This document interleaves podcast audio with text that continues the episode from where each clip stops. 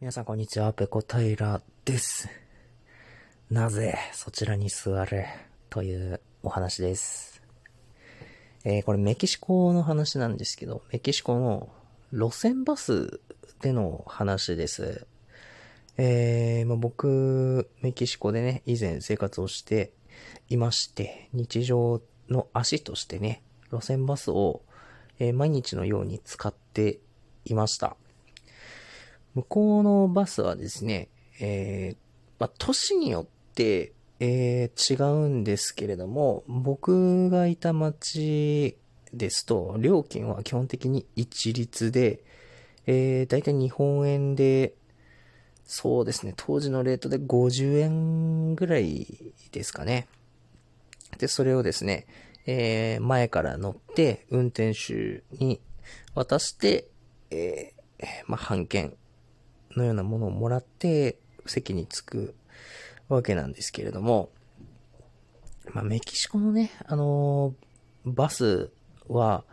すごくこう、キャッシュレス化が遅れていると感じます。特に僕が住んでいた街は、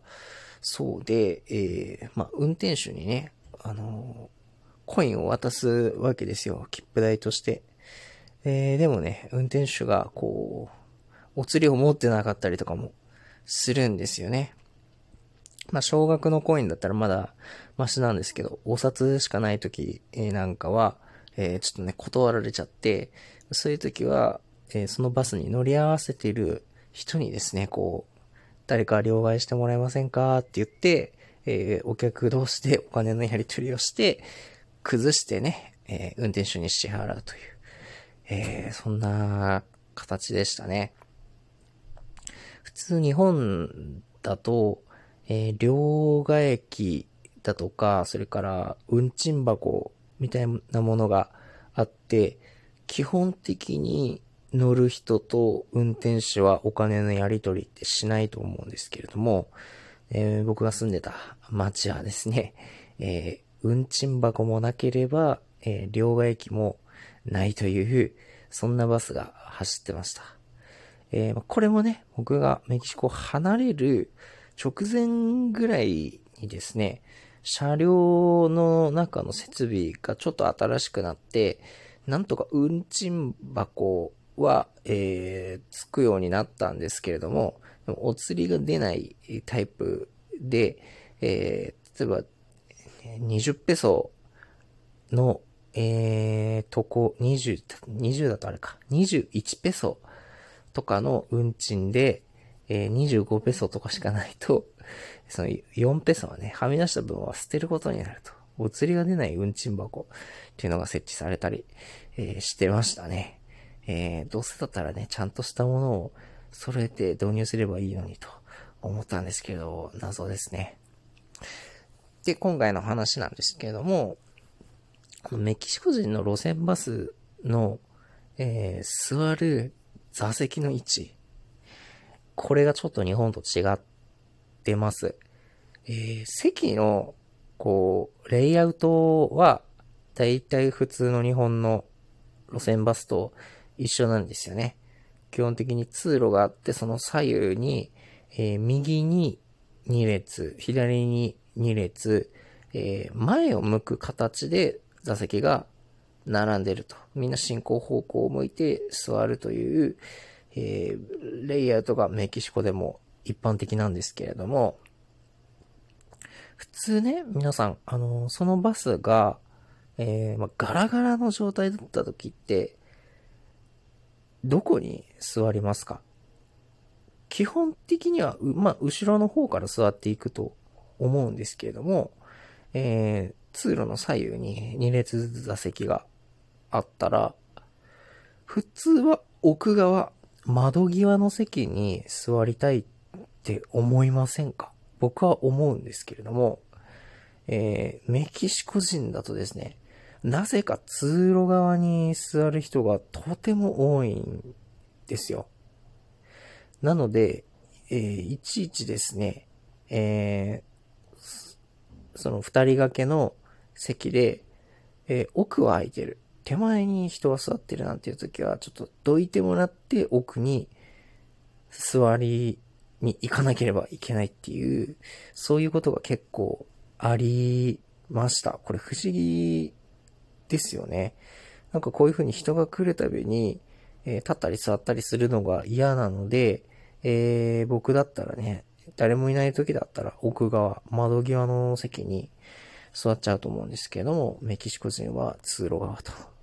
いうことなんですね。えー、で、なんでかなって思ったんですけれども、うーん、これは、その、た、人が来るたびに立ったり座ったりするのが嫌のタイミングがちょっと日本と違うのかなと思って、えー、多分降りるときに、自分が降りるときに人を煩わせたくないっていうのがあるんじゃないかなって思います。その二人掛けの座席で二人座ってしまうと、奥に座ってる人が、この降りるときは、通路側に座ってる人にちょっと立ってどいてもらわないと通れないんですよ。座席のスペースの関係で。だからその降りるときに人を煩わせたくない。自分がスムーズに降りられるようにと思って、え、通路側にあえて座ってるんじゃないかなっていうふうに思います。メキシコのバスはですね、時間帯によってものすごい混むんですよ。ぎゅうぎゅう、ほんと通路に、えー、立ち乗りで、えー、並んでもぎゅうぎゅうになって、えー、運転手からですね、ちょっと乗れないって断られたりすることもあるほど、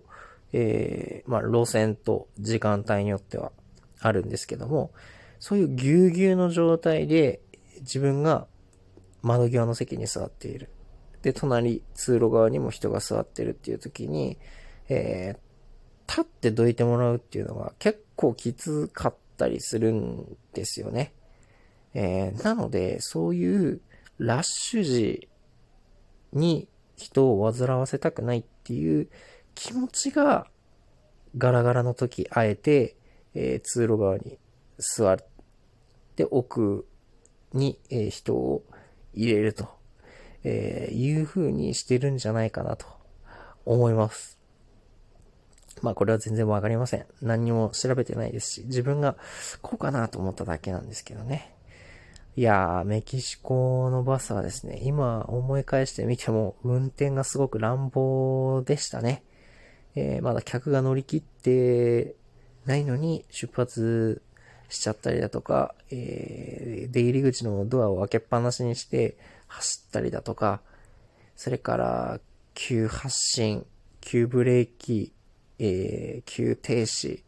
なんていうのも日常茶飯事で乗ったらすぐにね、手すりを持たないと、えー、もう本当にね、体がこう、車外に投げ出されてしまうんじゃないかっていうぐらい揺れました。でもあのバスにね、えー、乗り続けていたおかげで、だいぶ足腰が強くなってね、バランス感覚も良くなったような気がします。この感覚で、ね、日本に帰ってきて、日本の路線バスに乗ると、本当に運転が丁寧で、運転手さんの、えー、心遣いもね、本当に嬉しいですね。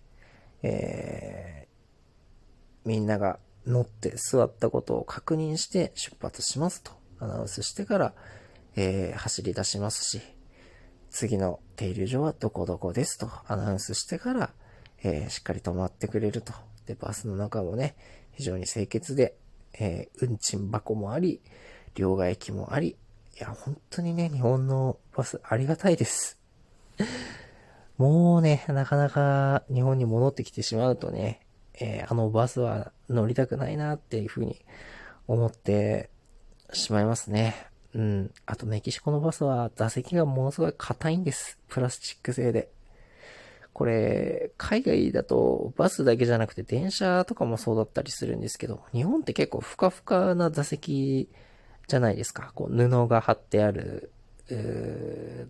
シートで。